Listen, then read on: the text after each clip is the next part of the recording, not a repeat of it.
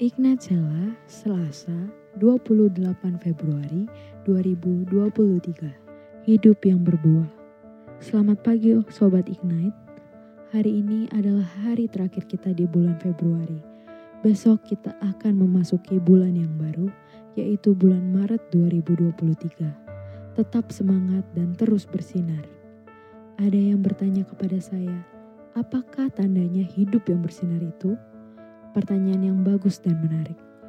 Gak mungkin kita pasang lampu di tubuh kita sepanjang hari supaya tampak bersinar bukan?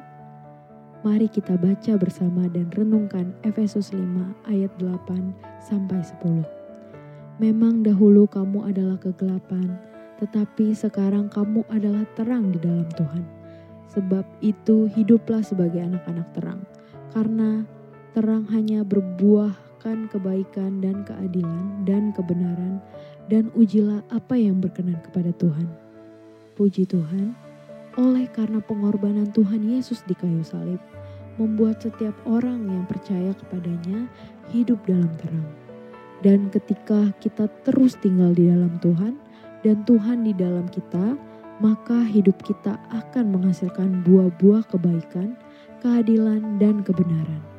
Dan buah-buah inilah yang menjadi sinar dari hidup kita yang akan memancar bagi dunia. Orang sekeliling kita, kita dapat merasakan sinar yang memancar dan mereka mengalami Tuhan lewat kehidupan kita. Kita mungkin gak bisa lihat sinar memancar dari kehidupan kita. Namun itu pasti sangat dirasakan, dinikmati dan memberkati orang lain.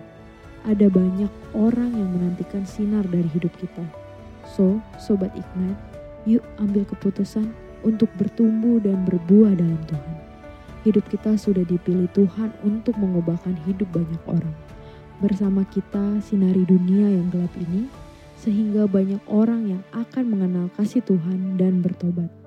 Dari Jakarta, Indonesia, dunia, dan sampai ke ujung bumi. Amin. Selamat beraktivitas Sobat Ignite. Tuhan Yesus memberkati.